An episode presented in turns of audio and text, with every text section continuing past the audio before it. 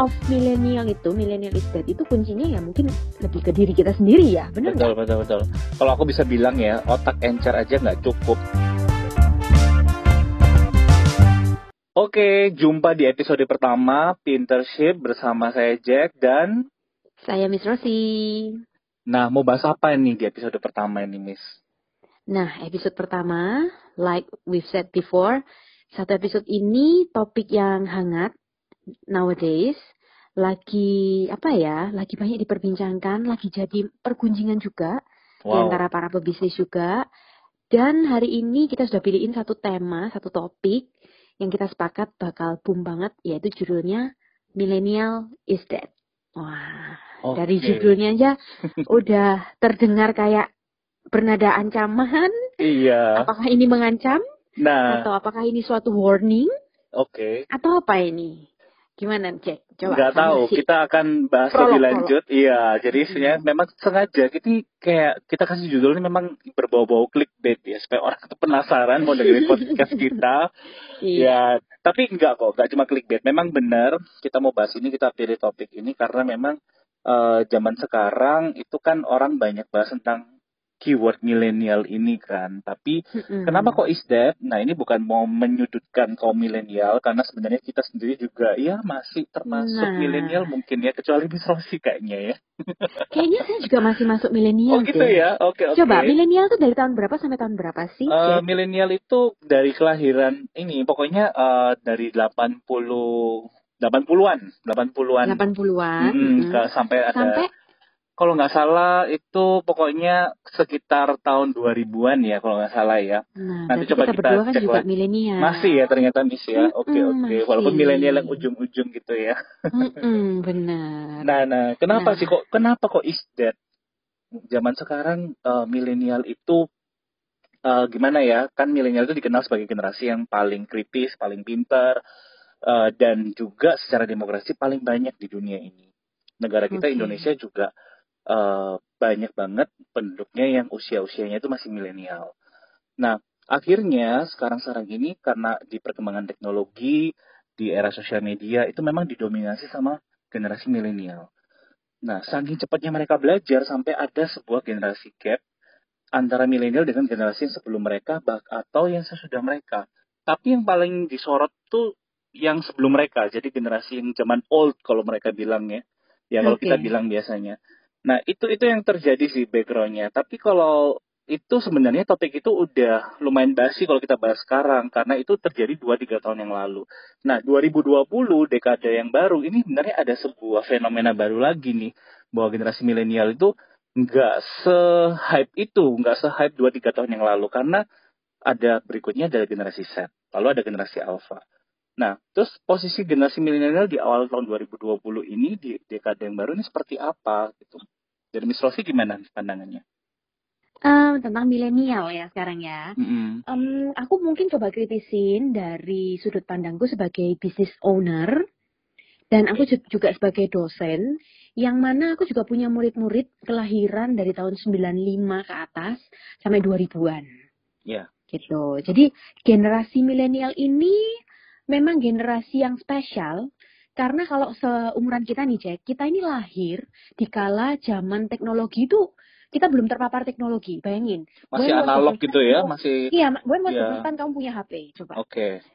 Aku punya SMP, HP SMP kan. SMP ya, Nah, iya. sementara anak-anak zaman sekarang ini yang generasi sudah setelah milenial, mereka born in the technology era Hmm. udahan. Iya. Jadi aku pernah baca kita ini spesial karena kita terutama yang lahir tahun 80 90-an ini Mm-mm. lahir itu eranya YouTube belum terlalu populer. Oke. Ya kan? Instagram aja baru beberapa tahun belakangan ini ya, 5 6 tahun kalau nggak salah ya. Gitu. Jadi kita punya satu apa ya, ability untuk bisa berada di dua era ini. Katanya Betul. gitu. Nah, Jadi istilahnya kita kalau mempertimbangkan sesuatu tuh lebih balance gitu ya antara yang kayaknya gitu. Oke, Hmm. oke, Nah, oke. ini kita ini kita ngomong yang bagus-bagus dulu deh Mm, tentang Oke, milenial oke. ya. Mm. Terus eh, tapi nowadays teknologi ini juga kadang kalau nggak nggak kita nggak bisa kita manage dengan baik, orang-orang bisa kecanduan sama internet. Mm, Ya, Betul. yang tadi yang Jack bilang ya. Nah, terus em, karena milenial ini adaptable banget, jadi dia Hmm. sangat bisa beradaptasi. Menurut aku pribadi, mereka juga mudah berpaling ke lain hati. Jadi Betul. loyalitasnya tuh rendah. Nah, itu dia tuh. Gitu. Mulai-mulai ketemu ya, maksudnya celah-celah di antara hal-hal yang baik ini ternyata apa? ada. Betul. Bener, ada minusnya apa? It always comes with uh, two sides. Iya, Gitu. Tapi yang ketiga, kalau aku boleh mention, mereka itu kerjanya cepat, terus kerjanya juga cerdas. Jadi smart gitu loh. mm-mm. tapi pasti ada tapinya nih. Nah, tapi mereka kadang karena kepengin cepat, mereka kadang minta sesuatu itu instan. Nah, itu dia. Gitu. Benar. Benar banget. Nah, sebenarnya kenapa kita bahas ini? Karena ada satu keyword lagi yaitu sustainability. Jadi, Oke. eh, kita dalam kehidupan ini kan pastinya berjalan terus ya. Maksudnya kita nggak mungkin hidup untuk satu hari aja atau satu bulan aja. Yang pasti kita hidup itu untuk bertahun-tahun ke depan. Mm-mm. Sebenarnya milenial itu mereka salah satu yang mereka anut itu adalah eh, YOLO ya. You only live Yeah. once. Kita nikmati aja eh, sekarang ini kita harus sukses supaya kita bisa menikmati kesuksesan kita, kita bisa eh, mengejar mimpi-mimpi kita. Itu kan seolah-olah memang baik memang. Tapi kadang-kadang eh, millennials itu juga bisa lupa gitu loh bahwa eh, untuk mengejar mimpi, untuk benar-benar menikmati kesuksesan itu tuh ada sebuah proses yang harus dijalani, ada sebuah waktu-waktu yang harus perlu dilewati dan kadang-kadang yaitu tadi seperti Miss Rosi bilang eh, gampang ber apa gampang mutung. Kalau orang Jawa bilang tuh gampang Mm-mm. mutung. Jadi kalau misalnya coba ini nggak sampai benar-benar sukses atau apa ya udah aku coba yang lain. Ya udah karena memang pilihannya juga banyak. Nah yes. itu yang kalau dari aku itu ya yang pertama. Yang kedua itu kita ngomong tentang karakter. Nah karena serba cepat juga seperti yang Miss singgung kadang-kadang kita mintanya instan. Dan padahal kalau karakter itu nggak bisa dibentuk dalam satu malam. Ya nggak sih? Bener banget. Hmm. Nah Miss Rosi ini kan pakar leadership wah bu istilahnya banyak baca buku leadership Iya. lah ya banyak buka nah itu maksudnya kalau karakter tuh setahu saya itu memang harus dibentuk dari habit ya kalau nggak salah ya Benar, benar. Nah. Ada beberapa kualitas yang memang we born with that. Misalnya eh, public speaking. Ada memang Oke. beberapa orang yang lahir dia punya gift mudah un- atau apa ya luas untuk bicara di depan umum. Tapi bagi sebagian besar orang kemampuan public speaking ini bisa jadi they have to learn gitu loh. Jadi karakter leadership ini aku percaya some people are born with some character, tapi sebagian besar need apa ya need time to learn untuk catch up dia punya kualitas itu. Tapi aku percaya memang kalau kalaupun kita born with with that gitu, tetap kita harus asah, tetap kita harus jadi itu habit. Kalau enggak ya apa ya kita nggak menghidupi itu sama aja itu nggak jadi karakter diri kita. Kalau menurutku sih itu gitu. Iya, betul-betul. Jadi istilahnya memang intinya adalah perlu waktu ya untuk membentuk karakter yang baik lewat Benar dan perlu usaha. Perlu usaha Waktu juga. aja, mm-mm, perlu usaha. Betul, Karena betul. habit itu kan kalau kita baca di buku baru bisa jadi habit kalau kita melakukan tiap hari selama 21 hari katanya gitu. Betul, betul. Ya kan? Nah, dan perlu karakter-. Iya, dan karakter yang baik ini juga akan buat eh, kita tuh kalau misalnya menjalani kesuksesan atau menjalani mimpi kita tuh bisa lebih sustainable, bisa lebih tahan lama. Jadi nggak cuma sukses yang meroket dalam satu malam habis itu besoknya ya udah nggak tahu mau ngapain atau Benar. bahkan malah turun dan akhirnya tergele- tergeletak seperti itu ya. Oke mm-mm. oke. Nah kalau ngomong tentang karakter itu juga kita ngomong tentang networking. Nah tidak bisa dipungkiri bahwa kita di dunia ini nggak cuma semuanya isinya generasi milenial. Kita harus ingat juga bahwa ada juga generasi-generasi yang lainnya kan. Dan dalam bekerja, berkarya atau dalam sekolah belajar itu pasti kita akan bertemu dengan mereka, berinteraksi dengan mereka.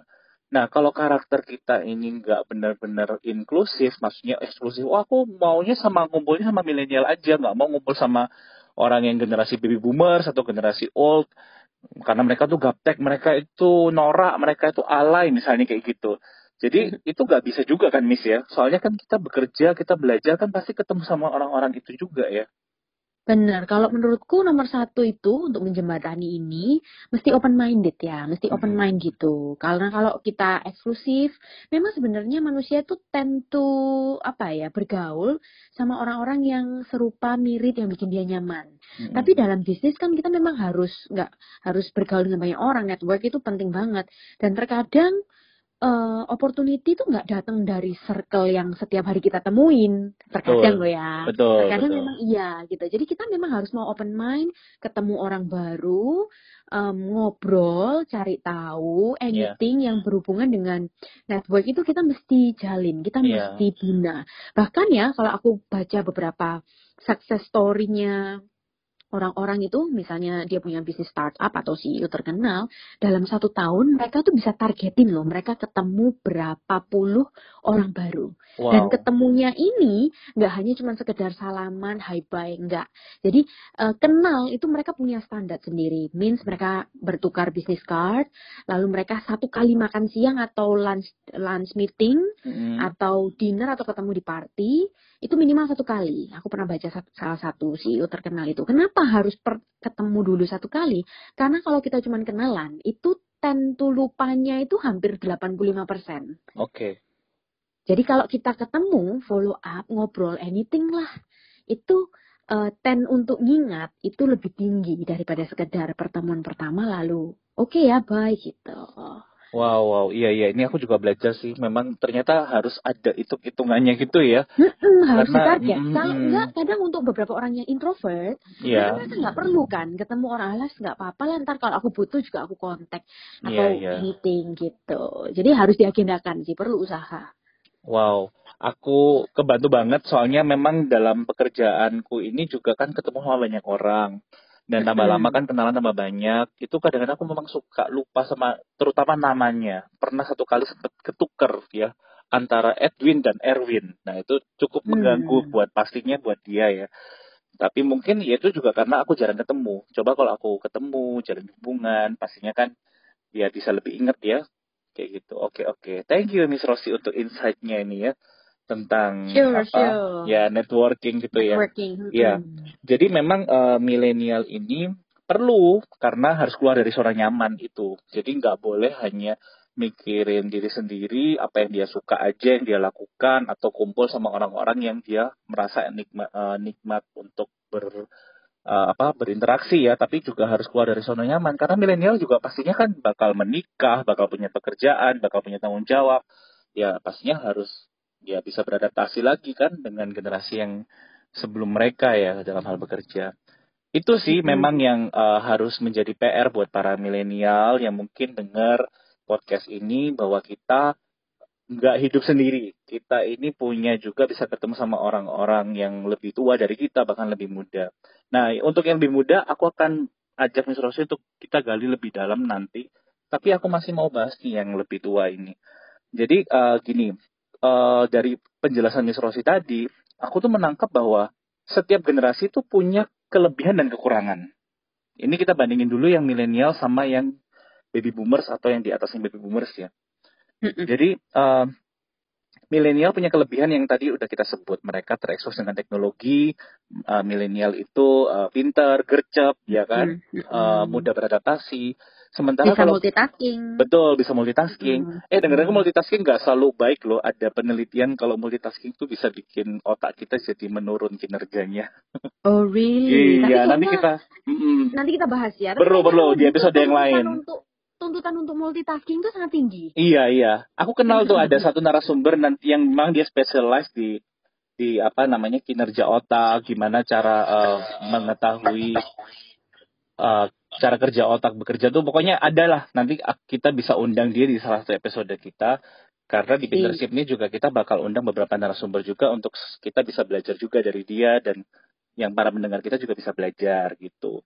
Oke, Oke. balik lagi ya, balik lagi ke yang tadi itu. Jadi eh, kelebihan dan kekurangan. Nah, eh, milenial punya kelebihannya. Nah, sekarang adalah generasi baby boomers atau generasi old gitu ya. Nah, mereka sebenarnya juga punya kelebihan. Ya pastinya punya lah. Ya, tapi sering kali mereka tuh dipandang gaptek. Mereka dipandang sebagai orang yang konservatif. Orang yang kekeh, nggak mau berubah, orang yang jadul seperti itu ya. Itu yang mindset-mindset atau perspektif, perspektif yang selama ini kita tuh para milenial tuh lihat dari generasi yang lebih tua gitu. loh.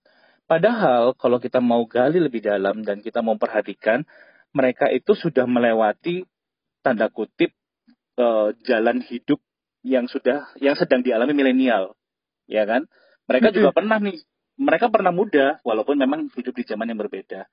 Nah, oleh karena itu uh, aku menilai bahwa generasi yang baby boomer atau generasi old ini mereka tuh punya banyak pengalaman sebenarnya yang bisa mereka tuh bagi. Mereka pastinya lebih uh, mapan juga secara keuangan dan pastinya ya pola pikir mereka, cara pikir mereka, cara mereka mengambil keputusan itu pastinya lebih bijaksana daripada milenial yang serba wah berusaha berusaha ya harus ngambil ini itu dan lain sebagainya. Nah kelebihan dan kekurangan ini sebenarnya tuh bisa dikolaborasikan loh, Miss. Wow, oke. Okay. Gitu. Iya, contoh ya, contoh misalnya. Uh, oke, okay, katakanlah misalnya generasi baby boomers ini kurang dalam teknologi. Nah, mereka sebenarnya bisa untuk bertanya atau meminta para milenial ini mengajarkan pada mereka bagaimana sih cara pakai uh, teknologi, terutama sosial media atau platform-platform chat ataupun e-commerce itu dipakai dengan dengan lebih efektif, memakai dengan lebih maksudnya lebih maksimal atau dipakai lebih nyaman. Kenapa saya bilang nyaman? Karena pasti dong Miss Rossi punya grup WA, bener nggak? Grup benar. WA itu ada grup WA yang grup WA family, bener nggak? Oh iya. Kalau family itu kan pasti berbagai generasi campur ini ya, campur aduk di sana semua kan benar, ya. Benar, benar. Nah, Dari pernah nggak dapat ya, generasi atas sampai betul. generasi bawah kita. Nah, pernah nggak dapat ini apa gambar-gambar yang apa namanya bunga-bunga good morning, bunga yang muncul tiap pagi atau misalnya video-video yang bisa kalau kita download tuh bisa memenuhi memori HP kita yeah, padahal videonya itu juga. sih? Nah, kayak gitu. Jadi itu kenapa mereka melakukan karena mereka juga belum tahu kalau itu mengganggu orang atau bahkan nggak dilihat orang juga atau mungkin orang-orang yang muda-muda tuh kurang suka terhadap hal gitu. Padahal di di dalam internet itu banyak banget konten-konten yang lebih bagus, yang gambarnya lebih high res, yang mungkin bahkan beritanya itu bukan hoax tapi berita yang terpercaya.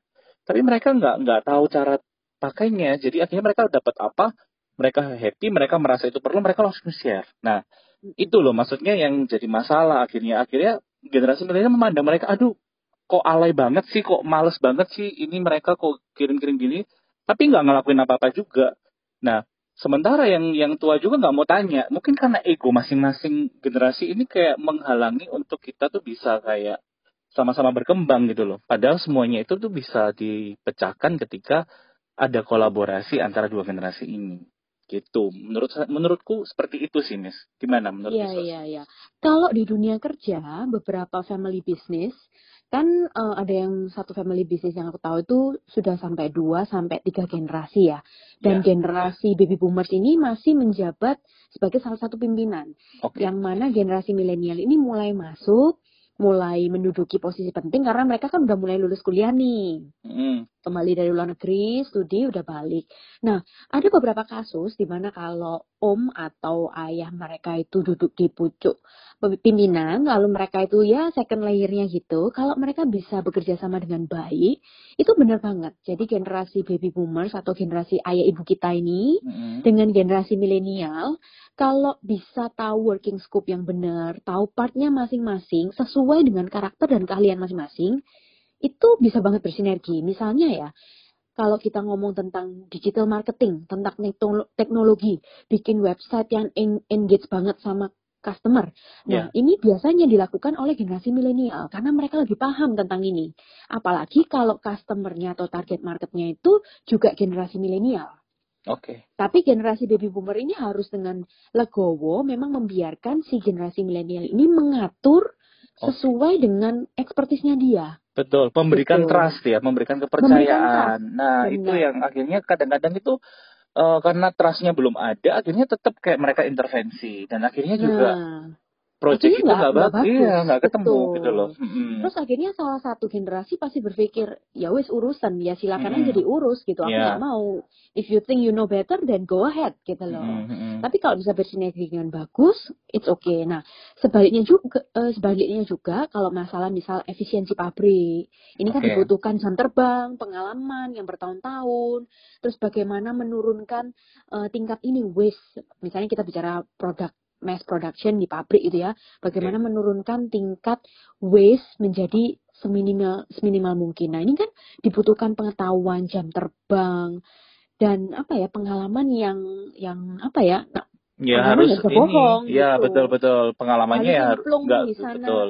Lama baru baru bisa tahu gitu loh di mana yang harus diperbaiki. Nah ini pasti kerjaannya yang baby boomer gitu loh. Nah, kurang lebih pembagian kerja kalau ada saling saling menghargai lingkup masing-masing, mau menghargai tanggung jawab masing-masing, aku rasa masih sangat bisa bekerja sama dengan baik para milenial dan baby boomers ini gitu loh. Tapi ternyata di banyak perusahaan juga justru memang uh, yang sering crash itu kalangan baby boomers ini sama kalangan milenial ini, generasi milenial. Hmm. Karena kalau mereka sama-sama atos nih sama-sama yeah. keras mereka nggak akan pernah ketemu di tengah karena itu benar yang tadi Jack bilang generasi milenial pasti merasa kamu ini kuno banget pemikiranmu kayak gini nggak bisa diterapin di zaman now anak-anak milenial pasti bilang begitu sementara yeah. generasi old pasti bilang lu tahu apa Aku hmm. udah run pabrik ini udah 30-40 tahun bahkan sebelum hmm. kamu lahir. Kok sekarang kamu datang tiba-tiba mau change everything yeah. with your way mentang-mentang kamu lulusan luar negeri. Nah kalau udah sama-sama punya pikiran kayak gitu, nggak mau ngalah, nggak mau duduk diam, nggak mau benar-benar membagi dan dengan bijaksana, aku rasa nggak akan pernah bisa bekerja sama dengan baik. Betul, betul, betul. betul. Nah terus sekarang solusinya nih, pasti aku yakin banyak pendengar ya dan juga di realita juga banyak sih kalau aku ketemu klien yang punya uh, ada sebuah perusahaan yang ayah dan anaknya masih kerja bareng. Itu biasanya pernah nih depan di depanku tuh pernah banget. Kayak jadi ya itu beneran seperti seperti Miss Rosi bilang itu. Jadi kayak uh, orang tuanya bilang kalau ini dulu pernah aku lakukan berhasil kok. Nah sekarang pasti bisa padahal zaman udah berubah tapi yang milenial hmm. bilang itu nggak bisa ini karena gini gini gini gini gini. Jadi dia cuma ngomong teorinya aja, tapi memang dia belum pernah merealisasikannya. Jadi makanya dia belum bisa dapat trust karena dia juga belum bisa merealisasikan. Orang tuanya bisa hmm. belum bisa belum lihat hasil nyatanya itu gitu loh.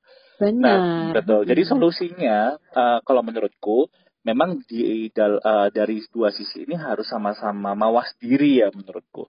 Jadi kalau dari sisi baby boomers atau generasi yang uh, lebih senior ya saya nggak bilang old lah ya nanti tersinggung lagi. Jadi generasi senior gitu ya.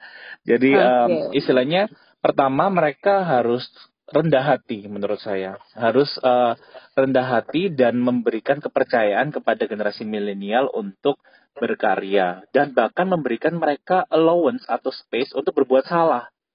Dan belajar dari kesalahannya itu. Gitu. Jadi ketika itu diberikan, generasi milenial bisa memiliki rasa aman atau uh, memiliki sebuah space untuk berkarya lebih lagi karena dikasih kepercayaan itu. Yang kedua, ya rendah hati untuk mau belajar, mau tanya, karena memang ya harus diakui dong kalau mereka tidak menguasai teknologi seperti milenial kuasai. Oke okay lah, tanya lah, uh, atau istilahnya mau juga untuk keluar dari zona nyaman untuk belajar di Google, di YouTube, uh, itu kan banyak juga tutorial-tutorial yang bisa dipelajari.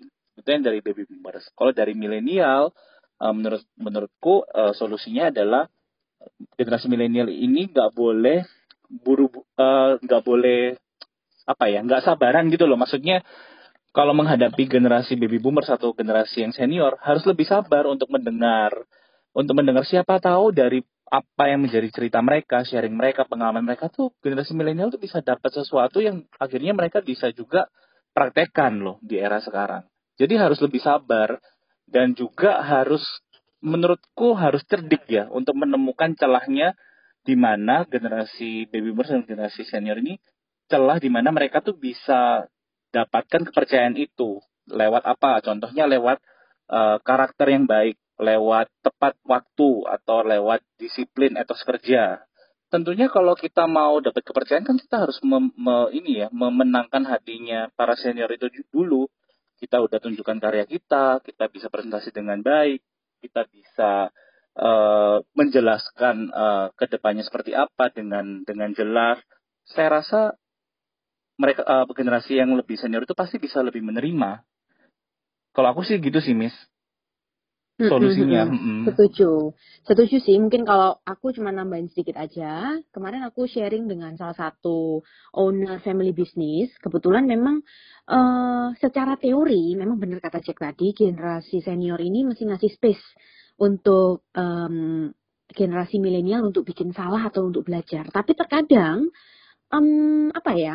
Kalau kita kasih space-nya itu kecil, untuk berbuat salah ya, lingkupnya kecil. Misal kalau salah produksi sekian sekian puluh juta. Wow, iya itu, iya iya.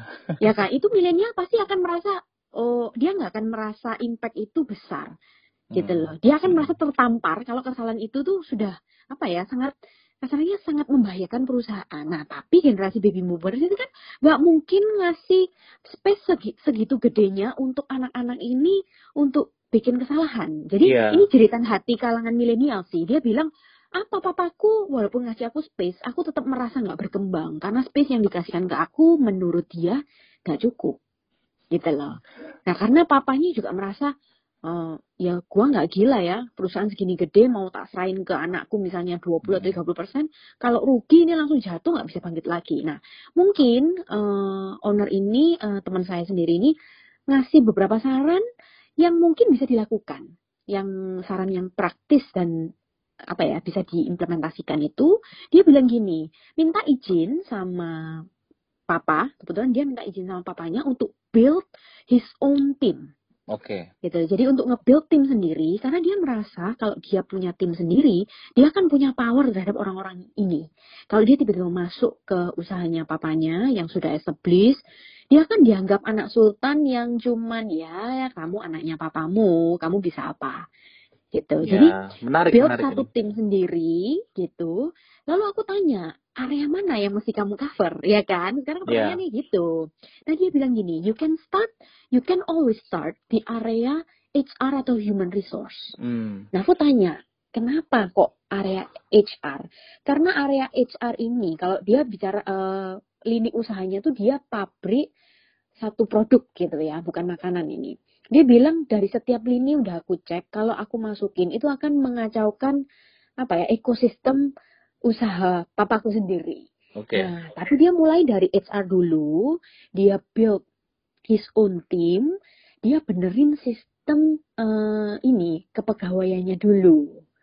Gitu. Jadi dari sistem perekrutan, sistem interview, aku bilang loh kan gak ada hubungannya dengan lini usahamu loh. That's how you win your father's heart. Dia bilang gitu. Hmm. Divisi HR ini kebetulan di pabriknya papaku ini salah satu divisi yang jadi anak tiri, nggak pernah dilirik sama orang, nggak ada orang yang mau di sini. Iya, so I iya. choose that. Dia bilang aku pilih divisi yang memang nggak banyak spotlight di sana, supaya kalau aku buat salah, aku belum berhasil menerapkan sesuatu, tidak mengganggu ekosistem keseluruhan.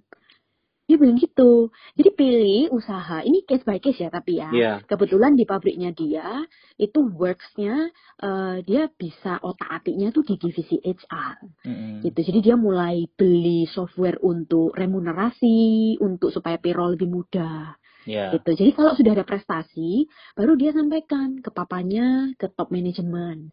Pak, sekarang kita payroll yang dulu memakan waktu misalnya 6 jam, karena karyawannya kan ratusan, 6 jam Pak, kita sistem transfer one by one, sekarang sudah bisa diselesaikan dalam 45 menit. Papanya kaget, loh kok bisa?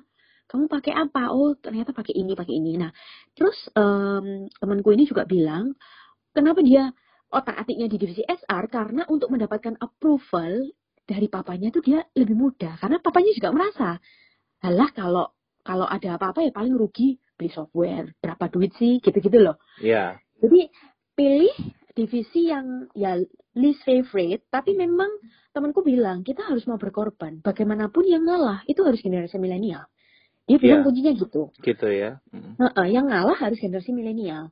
Gitu. Jadi kita mau dari satu titik ke titik seberang gitu ya. Kalau ngomong sama ayah sendiri, nggak bisa langsung straight to the point. Sampai Iya. temanku ini sempat ngomong gini, aku kalau ngomong sama papaku nggak mungkin didengerin. Terus ngomongnya gimana caranya? Aku harus lewat konsultan. Aku Oke. hire konsultan, aku bilang sama konsultannya, karena aku yang tahu kan keadaan dalam perusahaan, aku briefing konsultannya, aku discuss, akhirnya konsultan yang nyampein ke papa, dan papa biasanya most likely agree kalau yang ngomong orang lain. Iya. Dia iya. bilang aku nggak tahu kenapa. Dia bilang itu gitu. ada ada teori psikologinya tuh kayak gitu-gitu. Gitu ya. Kenapa itu kok bisa gitu ya? Justru Nanti deh bahas-bahas di episode seru lain ya. deh kalau kayak gitu. Iya, banyak banget ini topiknya Iya, yang iya, iya. di-explore ya. Nah, balik lagi ke yang Hmm. tadi ya, milenial Iya. sama baby boomers itu kita mesti cari cara memang. Terkadang eh, kal- eh, alangkah baiknya kalau milenial sudah punya cara, punya prestasi untuk membuktikan, punya tim sendiri untuk menyupport dia, dan uh, niscaya nanti generasi baby boomer ini akan lebih mudah untuk trust. Oh iya ya, HR sekarang udah lancar, udah bener. Tak kasih divisi apa lagi ya untuk dibenerin sama anakku ya? Nah, tak kasih kepercayaan apa lagi ya? Iya, gitu. iya, iya. Tapi tim itu memang penting karena dia nggak bisa kerja sendirian. Betul, betul, betul. Gitu. Jadi build your own team, choose one division yang least favorite, yang resikonya nggak terlalu gede, tapi you have to make sure kamu punya prestasi di situ. Nah kalau divisi kecil aja yang least favorite aja kamu nggak bisa menangin, ya jangan harap papamu akan percaya percayain the whole factory ke kamu. Nah, ya kan. Catat tuh, catat tuh apa yang gitu. dibilangin sama Miss Rosie ini. Udah kayak emak-emak aja ini ngomongin. Gitu ya. Jadi uh, memang ada sebuah ya kalimat lah ya atau pepatah memang trust must be earned gitu ya. Jadi nggak bisa yeah. trust itu dikasih gitu aja. Kita harus earn itu dengan uh, pertama ya dengan kesabaran. Ya kita ngalah lah kita tahu selanya lah kapan kita harus maju kapan kita harus ngalah kapan kita harus uh, presentasi hal-hal. Kadang gini loh kadang-kadang tuh milenial tuh uh, karena excitednya karena ilmunya melimpah-limpah itu kadang dia presentasi tuh kayak meluber gitu kan. Sampai orang itu uh, sampai uh, mungkin kayak generasi yang lebih senior tuh kayak merasa ini ngomong apa uh, arahnya ke mana strukturnya gimana itu kadang-kadang ini uh, kesulitan akhirnya ya nggak bisa dipercaya. Jadi kayak mereka cuma hanya ya hanya ngomong aja gitu loh tapi nggak ada realisasinya. Nah mm-hmm. mungkin dari Miss Rosie itu itu bisa dilakukan. Jadi pilih ya dengan cerdik pilih hal-hal tertentu yang memang bisa kita perlihatkan hasilnya supaya kita bisa dapat kepercayaan Nah, hmm. mungkin juga selain yang uh, milih divisi yang resikonya kecil, itu juga bisa kita menggunakan expertise kita, kompetensi kita di area yang memang belum dikuasai sama mereka, yaitu misalnya area uh, promosi digital, sosial media. Hmm. Ya udah, karena memang itu dunia kita, ya kita bisa uh, support perusahaan keluarga kita atau perusahaan tempat di mana kita bekerja kepada orang yang lebih senior, kita uh, expert di situ Nah, tapi ya lagi-lagi kita juga harus kasih hasil. Kalau nggak gitu ya tetap aja dia anggap sosial media itu nggak ada gunanya atau dan lain sebagainya lah kayak gitu. Benar, benar, benar. Terus harus ada time frame-nya ya. Betul. Jangan sampai kita baru berhasil setelah dua tiga tahun terlalu hmm, lama. Kita mesti iya. kasih goal yang achievable in the short time, the short yeah. time possible, supaya kita bisa kasih bukti, supaya maksudnya mereka juga bisa kasih kita kepercayaan lebih. Betul betul. Gitu. Gitu. Makanya wawasannya juga nggak hanya sekedar apa namanya wawasan aja, tapi ya benar-benar tuh harus di, dicatat, di plan, dikasih struktur yang jelas, timeline yang jelas gitu ya, supaya orang ketika dengar presentasinya itu bisa membay ikut membayangkan gitu. Oke okay, oke. Okay. Nah terakhir sekarang kenapa kok bisa dead ya? Kenapa kok kita bilang milenial is dead? Karena gener waktu kan terus berjalan nih. Nah kalau baby boomers dulu mungkin sempat meng, mengincipi menjadi generasi muda. Nah, sekarang generasi mudanya milenial. Tapi kalau karena waktu terus berjalan, apalagi dekade baru 2020, kita hidup di masa depan sekarang ya milenial juga nanti akan jadi senior kan? Iya benar gak? Someday ya. Iya kan? Dan nah, nanti. Nah, sudah ada penggantinya tuh generasi Z orang bilang. Mm -mm. Ada juga generasi Alpha. Nah, milenial juga akan dipandang gaptek, alay dan lain sebagainya. Aku yakin kayak gitu karena teknologi itu sangat cepat, sangat um, benar-benar kita nggak bisa ngikuti tek perkembangan teknologi sangat cepat itu. Jadi milenial juga bisa ketinggalan zaman loh. Ya kan? Milenial juga bisa ketinggalan zaman. Nah, itu, okay. itu kalimat kalimat yang penting itu ya, bahwa perlu direnungkan hmm. loh. Kita milenial yang katanya paling pinter, katanya paling menguasai teknologi, kita pun bisa ketinggalan zaman ketika waktu memang terus berjalan di masa depan.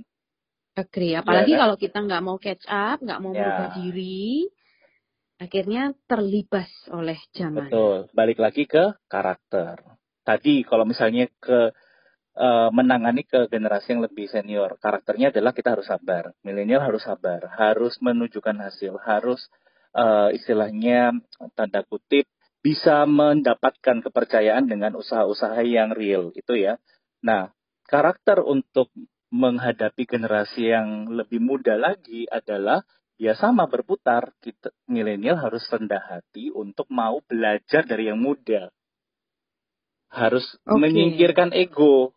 Kan biasanya kalau orang egonya gede, aduh malu aku belajar dari anak-anak bocil-bocil itu. Malu aku belajar. Nah, padahal mereka itu yang justru lebih paling ya tanda kutip kalau dalam bidangku ini dunia digital marketing atau dunia sosial media, aku pun sering tanya sama anak-anak SMA, sama anak SMP, lagi ada apa di yang kamu omongin sama teman-temanmu yang lagi tren ini apa?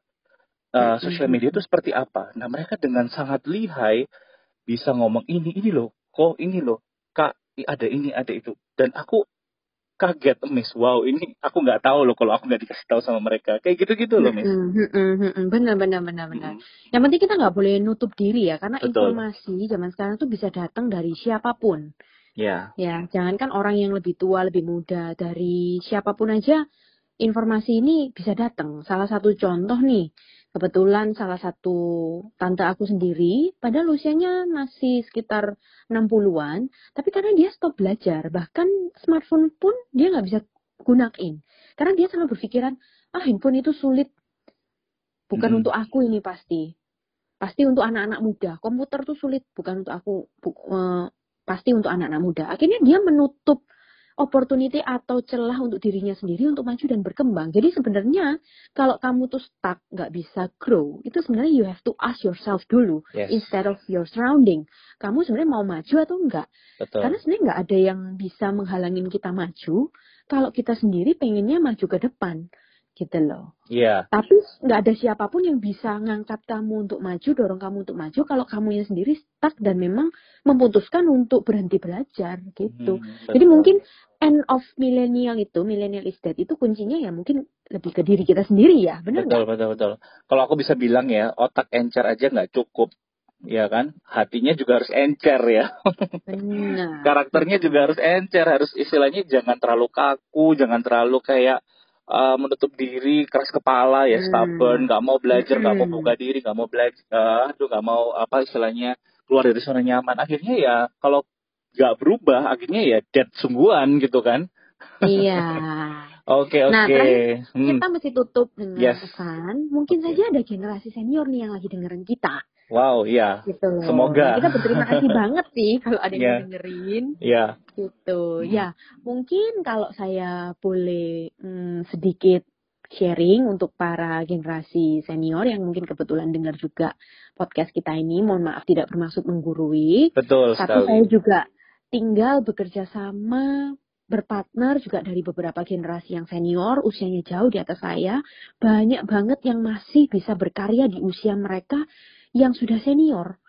Bahkan di puncak-puncaknya eh, mereka ini sedang berada di puncak-puncaknya karirnya mereka padahal usianya 60 65. Hmm. Gitu loh. Jadi jangan pernah batasin diri yeah. Ya. uh, Bapak Ibu sekalian yang di generasi senior ini dan teruslah belajar dan menyerap informasi sebanyak-banyaknya, hauslah selalu sama perkembangan zaman lalu what's new around us itu uh, kehausan untuk belajar ini tetap harus di-maintain tetap harus dipunyai gitu. Selalu kepingin tahu. Itu aja sih nomor satu menurutku cukup. Karena rasa ingin tahu itu akan mendorong kita untuk mencari tahu.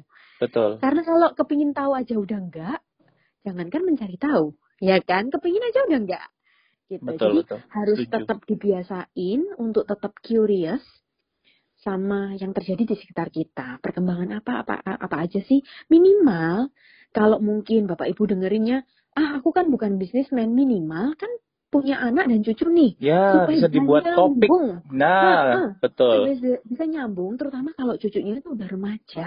Hmm. pasti obrolannya kan something yang ngomong apa sih? Nah, hmm. itu kalau bisa jadi grandma grandpa yang asik, hmm. yang mereka pasti respect dan mereka pasti cerita semua. Dan yeah. alangkah baiknya kalau anak-anak ini yang di zaman sekarang ini lebih dekat sama grandma grandpanya sendiri ya, daripada sama ya. kan kan setuju gitu setuju loh. setuju betul jadi itu bekalnya coba dipikir uh, goalnya itu untuk kebaikan diri sendiri dan keluarga hmm. nah kalau pesannya untuk generasi milenial apa Jack dari kamu kalau untuk generasi milenial memang udah tadi udah kita bahas sih pesannya itu hmm, tadi ya pokoknya karakter karakter dan karakter Uh, tanpa itu ya. betul tanpa karakter kita nggak bisa oke okay, kita bisa sukses kita bisa meraih mimpi kita tapi kalau tanpa karakter yang solid uh, itu nggak bisa bertahan lama. Itu hanya akan membawa ke hal masalah yang lebih besar. Jadi uh, saya rasa cukup sih kalau untuk milenial Cuman uh, mungkin ini di penghujung episode ini aku dari tadi tuh memang kepikiran kita kadang pakai aku, kadang pakai saya. Nah ini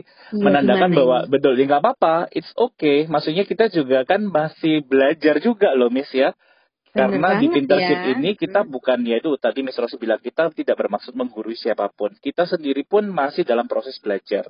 Termasuk untuk membuat podcast ini di episode satu ini mungkin ada anda mendengar kita bahasanya masih ke sana kemari, kita masih rebutan ngomong kayak gitu. Tapi mm-hmm. tapi itu eh, nggak uh, apa-apa, kita nggak perlu uh, apa istilahnya mau edit atau gimana. Intinya kita akan terus memproduksi episode-episode berikutnya dan yes. kita percaya dengan uh, episode-episode berikutnya kita bisa lebih uh, improve lebih ya. Baik lagi. Ya, lebih baik lagi. Nah, mm -hmm. jadi ini adalah bukti di mana kita punya sebuah apa ya, tanda kutip niatan untuk berkembang. Kita kita kepingin message kita ini sampai lah. Ya, semoga uh, tidak terlalu mengganggu lah ya uh, inkonsistensinya kita dalam menggunakan beberapa bahasa gitu ya. Oke oke, okay, okay. jadi itu uh, millennial is dead, tapi nggak harus dead kalau kita mau berubah. Jadi kalau kita mau berubah, judulnya kita bisa ganti millennial is not dead. Okay. Ya kan? Jadi aku jadi mau dead, aku nggak mau. iya, jangan aku juga nggak mau. Masih masih pingin hmm. banyak berkarya, jadi nggak mau yes. dead dulu. Makanya kita mau berubah dan terus belajar gitu. Oke, okay, okay. Demis Rose, thank you untuk episode perdana kita harus di celebrate yes. ini. Nah, sampai jumpa di episode berikutnya dengan topik-topik yang lebih menarik dan yang pastinya bisa bikin kita jadi lebih pintar. Ya, yeah, thank you for listening. Salam pintar sih. Salam sih.